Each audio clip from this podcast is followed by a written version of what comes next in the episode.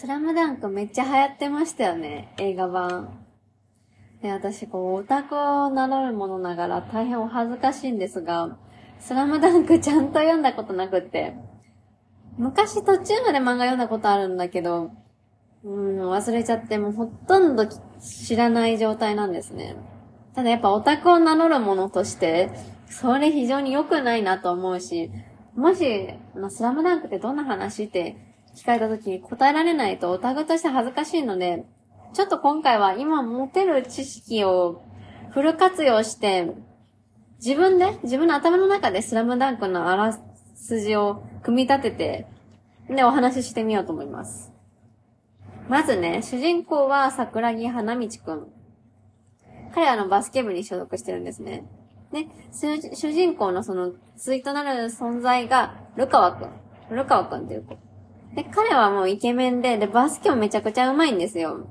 で、イケメンやし、で、モテるし、バスケ上手いから、もう桜木も花道は毎日もう、ルカワ、ムキにって感じじゃないけど、でも毎日毎日練習に励んだおかげでバスケがどんどん上手くなっていって、どんどんチームの勝ちにも貢献できるような存在になってくるんですね。で、ある時、もうす、ルカワくんより桜木花道が全然もうバスケ上手いっていう状態になっちゃうんですよ。で、今度はこう逆に、ルカワくんがそれで花道に嫉妬しちゃって、なんだあいつってなっちゃって、も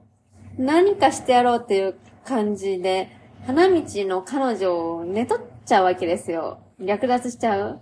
うん。ルカワくんがそんなことをするからもう桜木花道激怒して、で、ルカワくんのこと殴るわけですね。お前なんかもし知らねえって。殴って、んで、その、罰として、桜木花道は、バスケ部を退部します。で、ダンス部に入ります。ダンス部で、まあ、桜木花道結構踊ってたんやけど、やっぱちょっと違うなダンスちゃうなってなって、んで、あの、顧問の安西先生のとこ行って、すいません。安西先生、バスケがしたいです。って言って、んで、まあ、